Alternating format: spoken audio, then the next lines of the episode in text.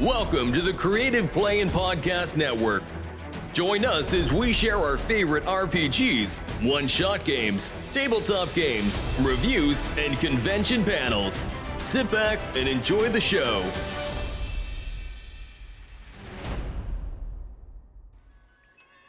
Hi, this is Kelly, aka Trixie from Ragnarok and Roll, assigned to Ragnarok Story, and Tilda Wimblewick from D&D Journey of the 5th Edition. First off, I would just like to say thank you to everyone for listening to our varied adventures, as well as for rating us on iTunes and RPGpodcast.com. If you haven't rated us yet, we would greatly appreciate it if you could. And if you're looking for more ways to support our efforts, we are now on Patreon, a great site where you can help us continue making more podcasts, as well as some special surprises for our patrons. If you can, please look us up at www.patreon.com slash cppn. Every little bit helps. And again, thank you for listening. Alrighty, well, I guess since I'm talking, I'll, I'll moderate. You might as well. On, on the rare occasion when I'm moderate. Um, okay, this is a panel on uh, viruses, fungi, and zombies, historical and fictional plays, and how they affect civilization small talk.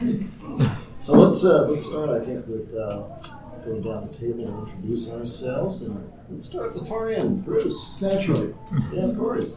Hi, folks. I'm Bruce Wiley. I'm the resident zombie. Um, at least I feel that way this morning. Um, no particular reason why I'm on this panel, just that they think they wanted a fourth person to sit on it. and which, you know, I'm one of those lucky people who can actually pretty much talk about anything. It almost makes sense. Um, but, you know, we've been yeah, I'd like to welcome you to a panel about the, probably the most overworked trope in science fiction and fantasy today. And it's the zombie apocalypse. Oh, so my, my name is Wolf Forrest. I'm a local writer and artist, and I think my interest in fungi and zombies and viruses started when I read a story by a 19th century horror fantasist called William Hope Hodgson, very underrated.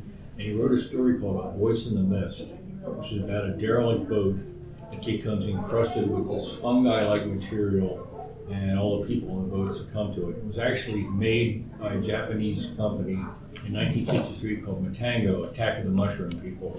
and it's just an amazing story, and it's an amazing film too. The costumes. Go online and look it up, and these people walking around like giant toadstools. Literally giant toadstools. It's incredible. It's just because you're a fungi diva. A fun guy, yeah. yeah. I'm waiting for. Uh, I'm Jill Knowles. Uh, I write dark fantasy horror, um, and I just I love the science of it. I have I watch all the documentaries. I've done a lot of reading. Um, I love books.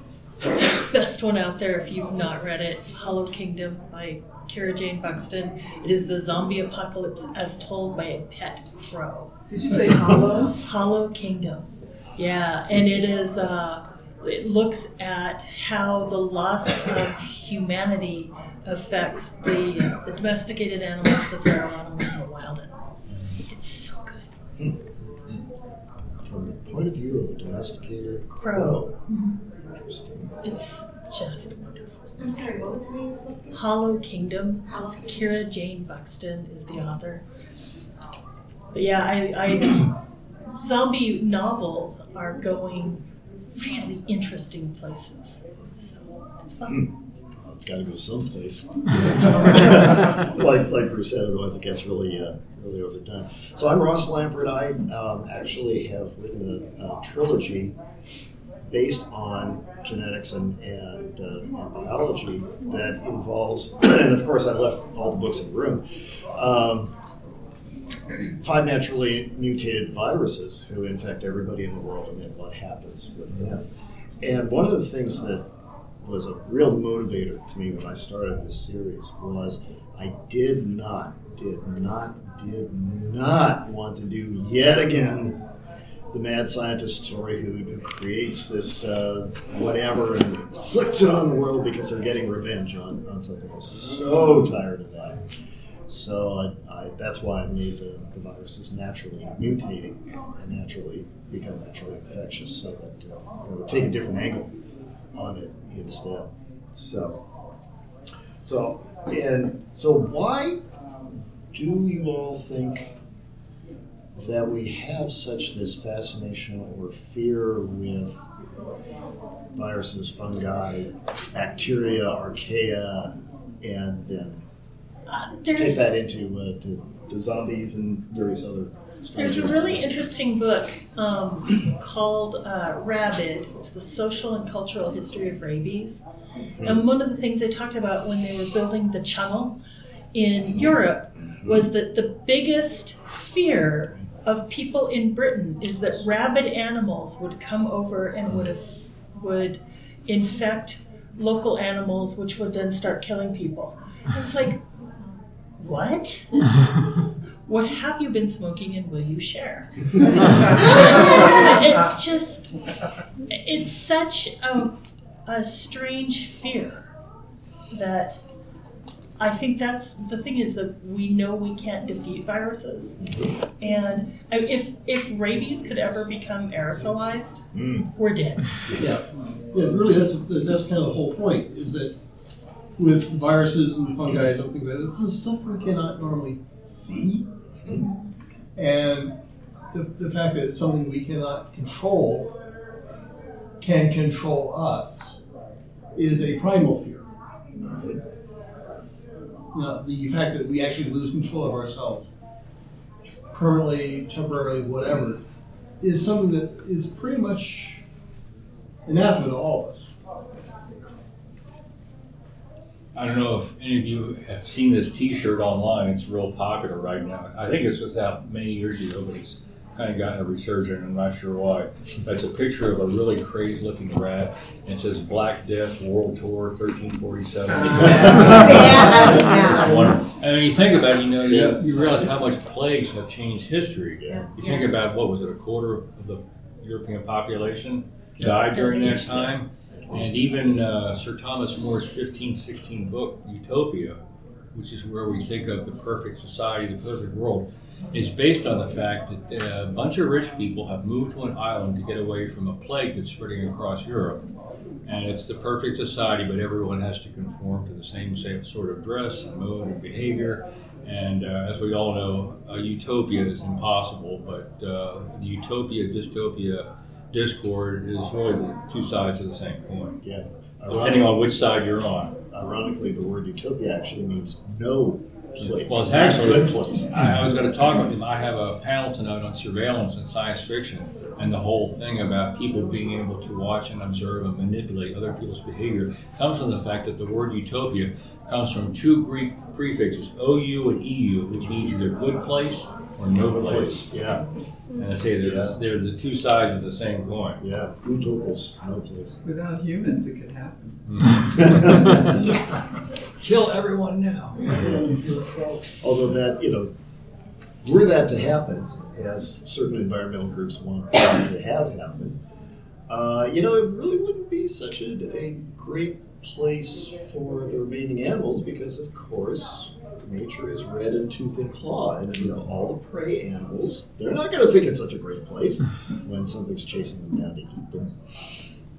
So, speaking of eating. why not- yeah, well, yeah, Brains. perfect, uh, perfect segue then into you know this business of zombies eating brains. Why? Why brains? Why not livers or kidneys or Because it's muscles? scary. It's again, it's you know the humans traditionally look at ourselves as we are above everything else because of our intelligence, and so there's that visceral fear of if you know they, yeah, they're going to kill us, but they're going to eat our brains. Mhm. And I know that um, a number of religions, um, the integrity of the body is really important after your death. And, you know, you don't want to essentially come back as a zombie because your brains are missing. They're no longer part of your body. So I think I think that is what I've always taken. But that's why. Okay. What do you think, Forrest? Well, I have a zombie cartoon in your program book. It's on page twenty-three, so when you get a chance, take it out. See how how enamored I am of the living and walking dead. So that being the case, why why do uh, zombies want to eat brains and not other parts of the body? Well, the brain is mostly fat, so it's obviously an energy source to keep them going because, Yeah. you know, we, we, the, the stereotype of zombies was that they were slow. And now we've got zombies that run at uh, Olympic speed, so it's terrifying. I mean, I, I, the first amphibious zombie movie I ever saw was a 1957 film called Zombies of Mora Tau. Okay. Check it out. It's not bad. It's actually zombies that are protecting a sunken treasure. And they can swim, but they, they say they're amphibious, so they can walk around on land too. And then there's that, uh, what is that Nazi film that came out in 1977 about amphibious zombies? Shockwave? Shockwave? Something like that. God, I can't remember now. What But anyway, that's the second Stein- amphibious zombie movie I ever saw. That's, that's pretty cool. Now we can get flying zombies. Oh, They're they're really in business. Yeah. Yeah, everywhere they can, they, they, there's no place to hide. Pterodactyls. Yeah. The birds as That would be awesome. What's the, the Jim Butcher Full Moon? He has a zombie Tyrannosaurus Rex. Hmm. That's the wonderful line. Zombies don't corner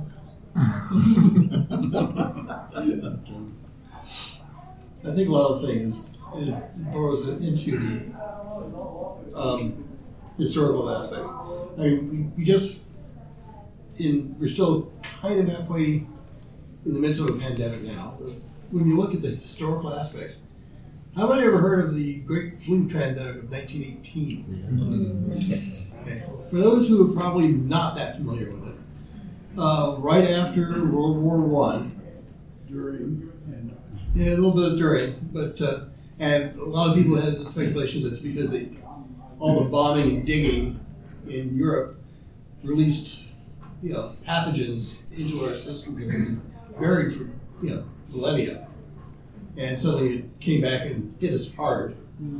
Um, that's one of the theories, at least, that's been running through. Um, I mean, and you see patterns of behavior um, mirroring today what we did back then. Yes. Oh, this isn't anything serious. No, I'm not going to wear a mask. No, I'm not going to get a vaccine. No, I'm yeah, I'm not going to isolate. Uh, I'm going to carry on with my life just the way I want to. Okay. Did we not learn? The answer is, of course, no. We did not learn. Um, the now, I will be honest. I've been one of those semi-vax individuals, only because I don't really believe that you know that a vaccine does not prevent you from getting a disease. Vaccines are supposed to prevent you from getting a disease. This one doesn't. Okay. Having two shots and two cases of COVID myself, uh, I can attest to that. Um, but the rehashing of history is a lot of it. Uh, there was a couple of de- uh, decent books. Uh, any of familiar with Penny Elrod's uh, vampire series? P.N. Elrod. Yes. Penny came up with a series about a vampire detective. Um, the interesting thing is, it, he was a doughboy in World War One, and this all happens just prior to World War Two. Um, and it was really interesting how they going back into the history and talking about that kind of situation. Uh, where I'm going with this, I'm really not sure. Which is what I'll do frequently. A panel. Um, but rehashing of the history is, is, is kind of, you know, how much more do we have to do before we actually start getting a message across? Who here has seen the uh, the no the um, like magazine articles or little blurbs about, you know, oh, perm- they're finding new viruses in the permafrost of Russia. Yes. You Oh know my what? gosh. I've seen that movie. It does not go well. Oh God, I was. I was just thinking, because I made a note here, Jonathan Maberry's V on Yes. Netflix, that's how that happened. They went there, dig something up they didn't want to, and um, the people were infected, like they had this like, they were uh, vampires in a way, but they were really fast, and they could come out in the daytime, and, you know, yeah, I thought that was really pretty cool. And viruses can live a long time. Um, my background is all in uh, archaeology and physical anthropology, and we had to get vaccinated for tuberculosis and if we could get it, smallpox. Yep. Because if you run into human remains and they died of that, You're gonna contract it. you could, yeah. Mhm. Yeah. Worse than that, people don't realize the United States, Great Britain, and Russia tried to weaponize smallpox. Oh, yes. And the United States and Britain stopped, Russia did not. And they have a repository of smallpox virus in a Mhm. place called Kosovo, Yep. and it's weaponized. And one, one viru is all it takes of smallpox. Yeah, well, and if somebody's goofing around, and um, you run into it a lot of times where they'll move cemeteries. Uh, they run into it downtown here, where they moved a cemetery, and when they went in, they figured they might find, um, you know, a couple of bodies that didn't get moved, and they found 1,408. That they moved the tombstones, they just didn't move the people. Oh, And they were buried in, you know, um, between 1700 and like about 1860 in that particular cemetery. There could have been smallpox deaths there. And that's, you run the risk. Well, vaccination's only good for fifteen years. So all of us that got vaccinated forty years ago, We're sucked. Yeah, I got vaccinated We're when I was a kid. My dad was in the military. yeah, Yep. I did. I think I still have the scar. Generation of vaccinated. yeah, I think all of us Amplifying do, what Joe yeah. was talking about too, is, um, over by Sentinel Peak, uh, A Mountain, for those who don't recognize the name. Um, there was an archaeological dig on the west side. Um, because they, you know, rather historic area, they're, they're digging up the areas. And suddenly, Cholla High School and people who lived in that area had a humongous bloom of tuberculosis. And we're only talking 10 years ago, guys. Yeah. Um, it's, it, know, go Google it. There's, you know, there's a lot of documentation on it. See, the problem is, is that that area was used as a waste depository for the Tucson Sanitarium, better known as Tucson Medical Center. Mm. Tucson Sanitarium was a tuberculosis hospital. In fact, uh, Richard Nixon's brother had been hospitalized there when he had TB. Um, the and you know you have medical waste. You've got to do something with it. You can't just burn it because that just puts it in the air. Um, there are places in Scotland that are no dig zones because they're burial mounds for the plague. Ooh.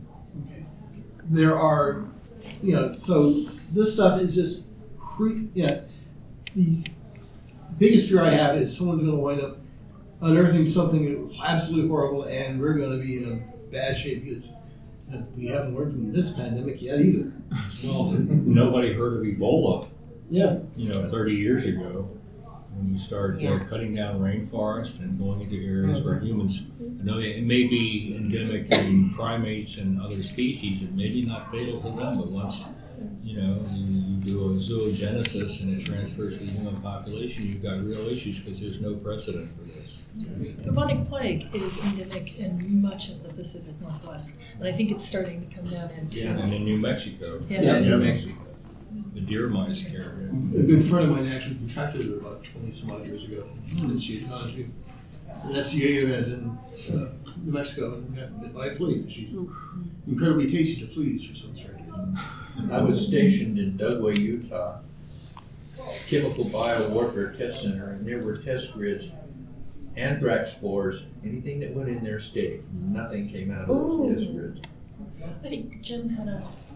Wuhan Labs in China has a variant of COVID that has a transmission rate that's 10 times that of COVID 19 with a mortality rate of 60%. This is Stephen King's The Stand. Mm-hmm. And it exists. I'm sure. And we have to trust them not to make a mistake. Well, a hematologic form of smallpox is ninety-five percent fatal. Well, pneumonic plague. Yeah. If you, that particular morph is. So of course I use that in one of my books to create discovery. Sure. Yeah. And Weaponized syphilis. Yeah. Shows you Yeah, everything. but now Rabies syphilis is showing up You know, if, in if high it's school not kids. caught early, it's, it's like Rabies. ninety-five percent. And, uh, Or worse. Senior citizens funds. There's um, I just read a study. There is a village in South America, in Peru, I think, because everything cool comes out of Peru. Um, but where rabies has apparently there's like a mutated version that doesn't kill, and so half the population of the village has survived rabies. They have the antibodies for it, but they were never vaccinated. They were never ill. Interesting. I know. Yeah. I'm watching that one. Oh, yeah. I've got that Yeah. one bookmarked. Yeah, Joe.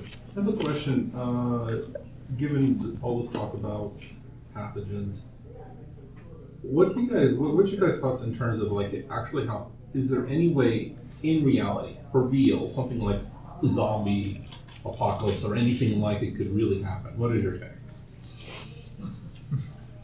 There's so many biological problems, if you will, with a a revenant, basically, a dead body that is mobile and is, is able to, to move around. Where does it get its energy source? If it's Brains. Yeah, exactly. Yeah. More but brains. but if if its physiology uh, has stopped and been stopped for some period of time, you know, the body starts to break down very quickly after death. So how do you get a functional body after some period of Rabies If you have, yeah, I was thinking, um, again, uh, one of the cool things about rabies is um, hydrophobia. Yeah, you're sounding like Seanan McGuire. Uh, sorry, I just, it's such a cool topic. Uh, people, and there's a video, and I, I could only watch about five seconds, and I had to turn it off, of somebody trying to drink water and they couldn't drink water because they couldn't. There's something, there's some mechanism in the virus that makes you desperately thirsty and unable to drink. And it is, so that's the closest I've seen to something that affects human um, that is an involuntary thing. Um, I mean, there's a lot of like the prion diseases can make you go crazy, but it tends to be a self destructive crazy rather than, you know, rabies where you're driven to attack. And um, that's one of the closest things I could think. Like you said, I mean, I could see something that could affect living people, you know, and make you go crazy. And if it was super transmissible, you know, there's a lot of people very close together. And there's a lot of people, there's a lot of the international travel. It would be so easy to spread if you've got something, especially if it spreads by aerosol. Um, so I think think 2020 even gave us that example. yeah. Yeah. Yeah, I think there's certainly um, potential for it, but there's also a lot of guns available, you know, and putting somebody down that had something like that is certainly doable. But yeah, it's it's a matter of it would have to spread too fast for any kind of mobilization against it. So I think that's that's kind of the only way. Yeah, that, that was basically the thesis of my series of books. Is by the time you discover that there's a problem, everybody's already infected because the, the initial four of the five viruses didn't produce any. Seanan McGuire's Yeah. um, feed series, which is excellent if you've not read it, it's uh, the Newsflesh, um, is that anything over 80 pounds will end up becoming a zombie after they're dead. And she kind of hand waved away the, Yeah. the, the dead and alive The thing. minor details. But um, but yeah, there is a zombie moose in one of her books. that is something to see. Did you see the zombie moose? Yes, anything over 80 pounds. I know. People on a diet. So, so as a follow up, so let's say it doesn't have necessarily they're technically a zombie, which they're dead, dead, but maybe like they're kind of sort of like semi brain dead, where they're no longer, you know, thinking. The ants. What? Yeah. That was actually covered in uh, the Black Tide Rising series by John Ringo, uh, where the, somebody, yeah, some nutcase decides to weaponize uh, a rabies vaccine or a rabies strain with, you know, by crossing it with a flu strain, making it incredibly virulent. And it's spread through aerosol spritzers in airports. You know, where you have people like walking, uh, walking to John, getting dosed, and 72 hours later, it has eaten their brain away. That's the only thing that's sort of it's destroyed their upper consciousness. But the rest of the body is functioning, and you know it was shown that that is feasible. Possible, I don't know, at least feasible. Um, that this is entirely a strong possibility this may happen naturally or not. Uh, and it is scary, the fact that, you know, again, that, that- that's a whole lack of control. Fear. Well, the thing is with them digging, uh, you know, going back to Antarctica, we don't know what type of viruses, we don't know if it ever encountered humans, if we encounter a virus that is symbiotic, where it won't kill off its host, but live within its host. And still, you know, I mean, that's going way off the rail, you know, of possibilities. It, it really comes down to whether the viruses, the, the surface proteins that actually connect to. Right, if- the if human they can proteins, connect exactly. to a, a receptor on a human cell. Right. If, if they can, but even then, if, as you were saying, if the, uh, the virus is able to get into the human cell and, and replicate, that doesn't necessarily mean it's dangerous. It may just live there, and, and our, our genes already have lots of viral gen, um, genetic material. Well, the thing is, already. Antarctica's been under ice for four, over four million years. Exactly. We don't know what's underneath there. You know, we don't know at that time. I think it's been longer. I think maybe thirty. I, I don't know about Antarctica, but certainly the, the Arctic, you know, northern Canada, Alaska, Right. Russia, that area, that's where, you know, there's a lot of, of archaeological research going on, and, and the permafrost is, is melting, and so Well, the Russians getting went to? Lake Vostok and started digging, uh, started drilling down there. Yep. And that's you know that's the whole thing. You know, you mess with something not knowing what's there, but that's a chance you take when you do archaeological research. Also, Yeah, we, we do that, make Well, those. And I just those read a, the um, a study on, uh, I think it was the hawk moth caterpillar, where if you touch them, they their pairs are toxic, and it causes um, your cells to explode. It's very painful. ooh, And so scientists were like, we have never seen anything do this. And what they found is that a couple million years ago, a hawk, a precursor to the hawk moth cat, hawk moth got infected by a bacteria, and that's one of the things bacteria do. yeah. And it just made a home there, and it's been passed along, and that's why Mhm. is because of this bacterial DNA that got mixed in, and that's how you get superpowers. we got a, we got a question way back. Well, I spent three years of my life in salmon, so I, in the raw side. seen some of this. I've also been, I've also been USAMRIID is. U- U.S. Army Medical Research Institute for Infectious Diseases in Fort Thank you. So, I, I, yep, I've, I've been in the room where the U.S. supply of smallpox is. Um, so a couple of things about viruses, um, you know, they're not alive in the traditional sites and have no metabolism. Um, some of the first research involved tobacco mosaic virus, and you can crystallize it out, and then basically still infect with it. So, but viruses eh, come, you know, in some ways it's like there's smart and there's dumb viruses. And so a smart virus is measles. I walk in this room with measles, the room is completely empty, and it was three days beforehand.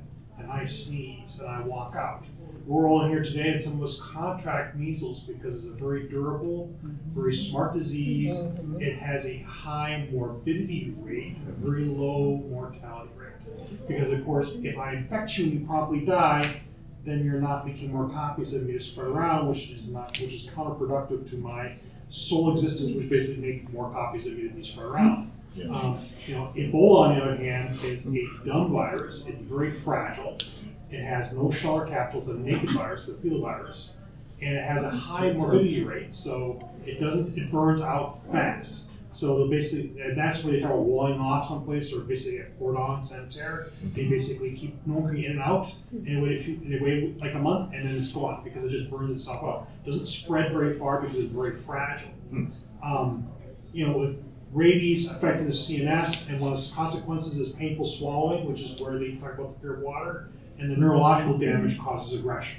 So that's where you get the, the angry rabid dog attacking things.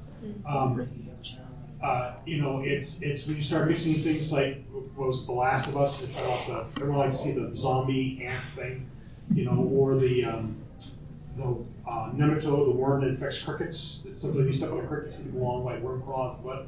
It basically makes the cricket grow thirsty and throws itself in the water and the worm escapes. Um, you know, pushing it into people, that's that's a reach. Um, just because there's so much more going on as opposed to some of the more um, animals with simpler nervous systems that are easy to hijack for just one purpose, right? Climb as far up in the sky as you can get, then bite down on the main vein of the leaf, and then die.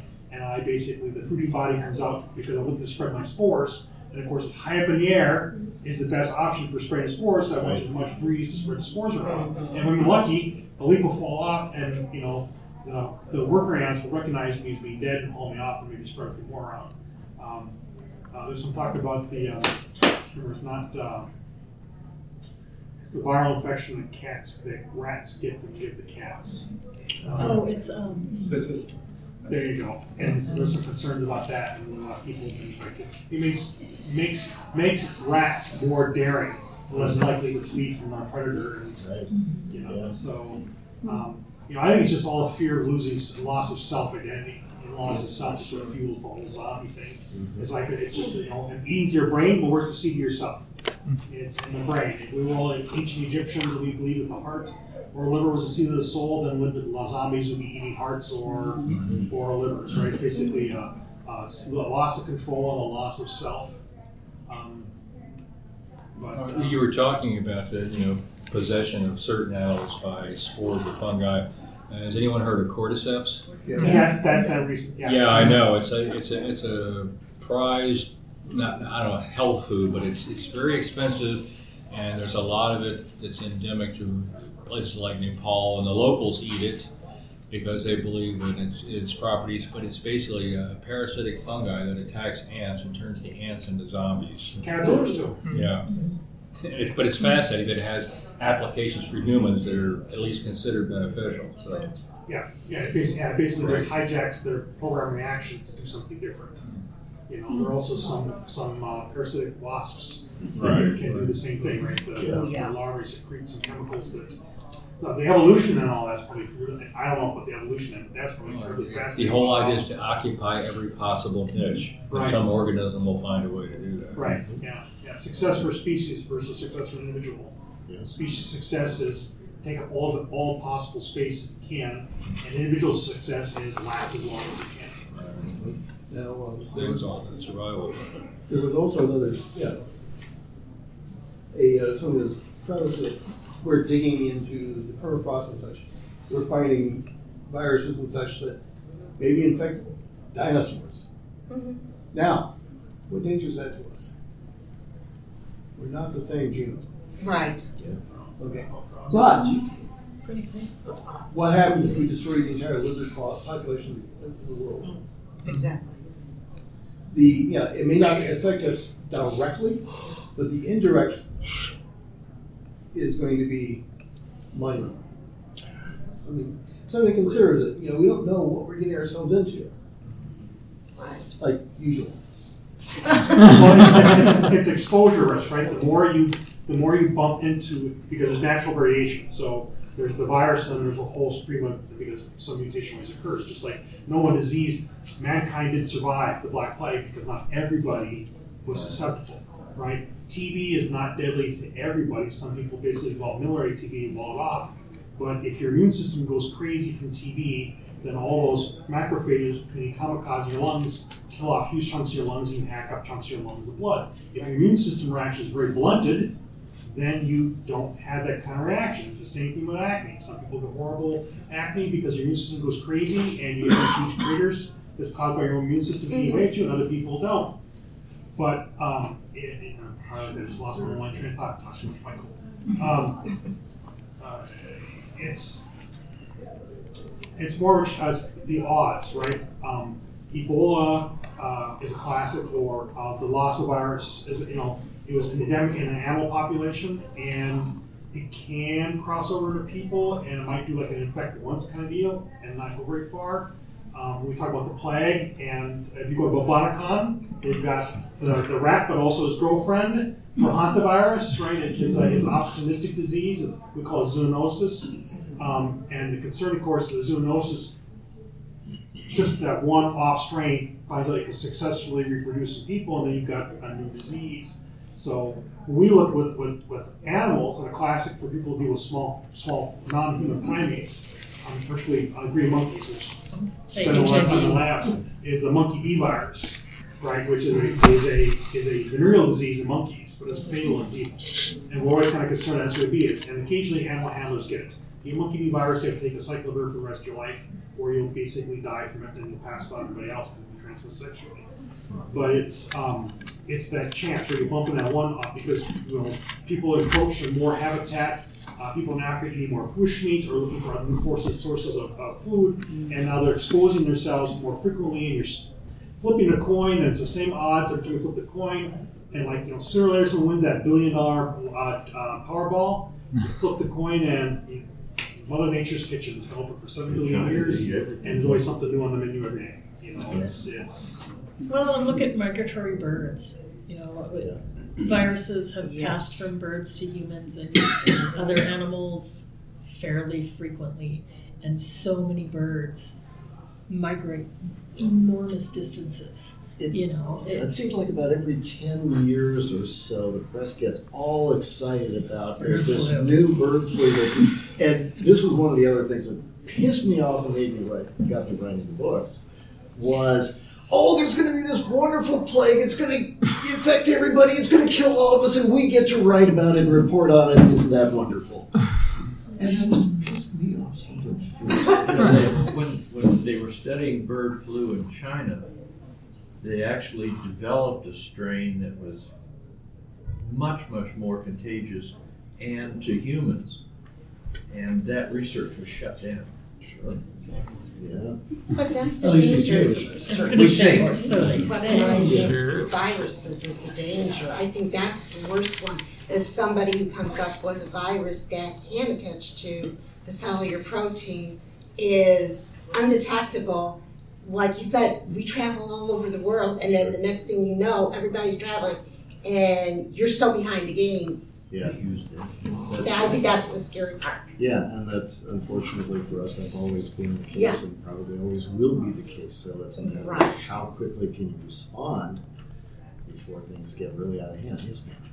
Yeah, this is like a weird question, but Yay. the, Not a weird like, at, question. at, at this You're in a weird convention, it would be a audience. weird question. How odd. Um, do we think that it's it's better that, that that research was shut down, or would it be better if some things were just let out and people develop immunity and No, I no. mean, the population you're gonna kill, but eventually, like, we're, we're gonna adapt. Oh, you mean like uh, Might COVID? Bunch fewer of us. Yeah. Well, yeah, Three kind people of, that mean, left. Yeah. Well, the majority of the research that is done is done with chemical war, is biological warfare. Unfortunately, there's countries that have not adhered to um, the accords, so you don't know what's being released. You don't know what kind of genetic work they've done, where you can't stop it. That's the danger. When, when Russia was weaponizing smallpox, Yeah, thank you. they were using the hemorrhagic form Mm-hmm. and they were testing it on an island. And seven kilometers away, the ship went by. And then it docked.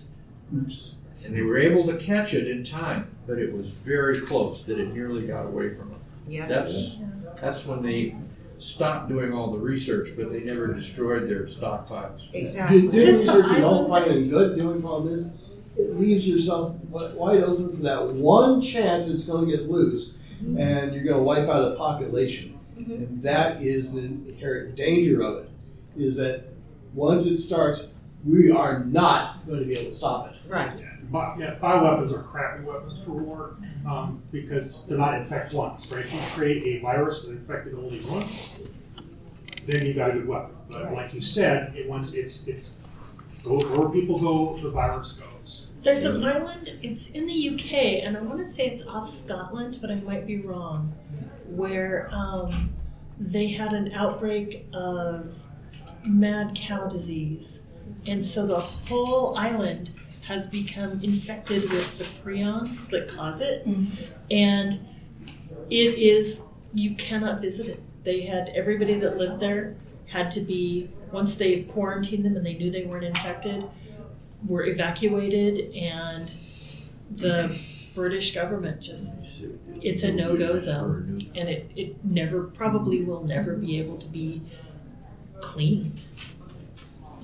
That's, you know, I'm just wondering why we assume that it would wipe out the entire. I mean, that, that seems like a big jump. Like, this is a, a weird thing again, but apparently there is a group in Norway um, that is genetically immune to AIDS. Now, how they discovered that is like, who knows? But, you know, I mean, it's kind of a. Kind of gross because you could think about it as eugenics, right? Like, you know, let's kind of clean up the species and we'll just Here's the thing though. I don't know how we know that something would wipe out the population. Are you willing to take the chance that you're the one that's gonna die? That your kid Sure. is the one that's gonna die? You you're okay with killing your kid? Yeah, That's, I mean that's why people don't do it is just because you're I mean the Black Death was what, thirty percent of the Yeah. population was it? Almost Yeah. Almost a third. Um, look at what happened in this country after the 1490s. You know, many populations of Native Americans were completely wiped out by disease without ever having seen a white man because it it spread that quickly and was that deadly. It just um, you know, there's pretty good evidence that uh, 80%, 80% of the population, Native Americans in North and South America, were wiped out after 1490 because of smallpox. Well, the thing is, I mean, they did give us tuberculosis, but not the same. Um, in the Pacific, uh, measles, Yeah. eighty percent die Yeah. out or something. Yeah. Joe, I'm with you. Well, I have a question that's different from the whole virus thing, kind of more on the zombie uh, theme. Um, but it's, it's, it's kind of sort of vaguely related in terms of mutations, but uh, so the, zo- the whole zombie thing kind of started off with kind of like this kind of classic image of a zombie, you know, slow moving, eats brains, and then it keeps evolving. They get sprinter zombies and like saying like uh, swimming zombies or something. How uh, where do you think this is going in terms of the you know Everywhere? yeah, I mean, Well, it in could go delivery anywhere. sense, of. Yeah, but- Why, why don't, why not just, uh, embed chloroplast in zombie arms so they can be photosynthesized and get their energy? Hybrid Okay. zombies. So- Leave our brains alone. At least temporarily, you know? Yeah. We haven't touched on fungus much, but what they're finding is that um, funguses will often they're so prevalent underground that there are trees that like this tree doesn't get enough light and this tree does and there's a fungus that grows between them that will then supply this tree with the energy it needs Mhm. until it can grow big enough to get the light and that um, I've seen that there's a, a wonderful book called Entangled that kind of looks at that. And in some ways, all of the plants on North America can be considered one superorganism. You know, there's we have we know so little about fungus and what it can do and how it works that that's really fun Well, to do the there's research on. moss in Canada, it's like a, a multi, you know, the, the uh, Portuguese man of war is a, uh, comprised of several Yeah, different most- a lot of organisms sea working, are. working together, so. Fungus is the new. That's The new virus? yeah, I mean it's going to be the thing that honestly, if anything Ooh, takes out humanity besides zombie all humanity, specialized. Yeah. To do different Fungus. things, you know. That would be cool. that'd be cool. There you go. Isn't that the flood in Halo? Possible. But, uh, yeah, that that brings up a culinary possibility. What, what is going to be the next um, ramification of zombiehood? Um, is it going to be, you know, diametrically opposite? Suddenly, instead of becoming this mindless killing machine, you become super intelligent. When you get assimilated into the Borg collective. Thank you. Borg. You made my point. Actually, I was thinking of DS9 with the symbiotic relationship. I forgot what species it is. The Trill, yeah. The Trill. I mean, we don't. We actually don't know. I mean, a lot. I think it's just the fear. Um, it goes back to biblical times with the plague and everything. That we're going to turn into zombies. I think it's also a fear of we've always buried our dead. The fact that we can walk around and not have a brain, not have control of ourselves. Fear, you know, drives that fear. But there's nothing to say that we don't encounter a virus or a bacterial organism that, like I said, does the opposite, gives us superpowers. We've just always been killed off by anything that has been a virus. Or um, there was a series of um, an illustrated series about uh, with a entity from outer space coming down to conquer the world, Okay. and they find a way to give everybody superpowers. They don't know what the effect is going to be. Mm-hmm. And the main effect is you will be able to be, you know, super fast, super strong, fly, whatever, but only for one year, and then you will die horribly. In fact, your body, your body will explode. It depends on what kind of superpowers you get. Yeah, You but want to do the, it. the series is called Strike Force Morituri. Okay. Um, and it actually uh, carries a lot of these zombie tropes because these people are effectively the infected. Mhm. They have done it to themselves voluntarily, um, knowing full well that they're putting themselves into any time within six months to a year, I am going to blow up.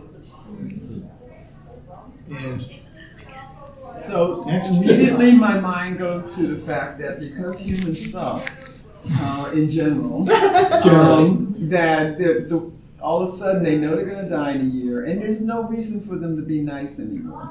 There's that too. So that Yeah. anything that was holding them back, which apparently for a lot of people still, without superpowers, they still don't have to be nice, would mean they would just cause havoc on this planet. It would be a good way to get rid of about 80% of I think they humans. talked about that in the TV series called The Boys. Oh, yeah. Yeah, you're right. But this would be more. more. What was Yeah, the name of the series that you mentioned again? Strike Force Morituri. Strike Force Moratorium. Thank you. Sorry. Prior to the future. Yeah. All right, well, we're getting close to time, so um, final thoughts. I got a question for Ross. Oh, oh, yes, Uh, at the very beginning, you mentioned a trilogy. Would Yes. you uh, name that again? It, my trilogy is The Eternity Plague, and that's also the name of the first book. Second book is Chrysalis, which is a hint of what happens in the second book with Mhm. just about the entire population. And then the third book is Wild Spread. And they're available in the in the dealers area. Thank you. Most of the books. And they're also available on Amazon as ebooks. Thank you. So, Bruce, final comments. Uh, I think I've said, I think I've said enough. um, you know, uh, in, from the literary side standpoint, it's going to be really interesting to see where we're going to take this trope to the next level. It's, you know,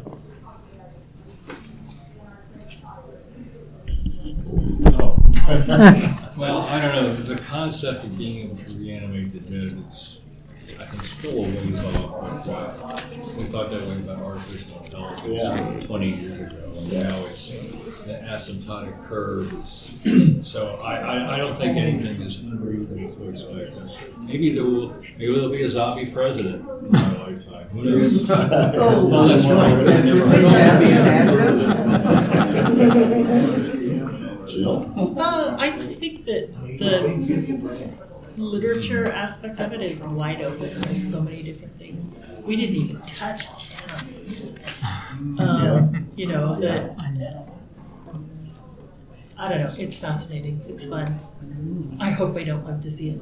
Yeah, exactly. Agreed. Yeah. Yeah, you know, anything that scares us is the sort of thing that we can write stories about Sure. forever. Yeah. And uh, things we can't control are the things that are the most scary to us. So, uh, yeah, those are your writers. Yeah. Control is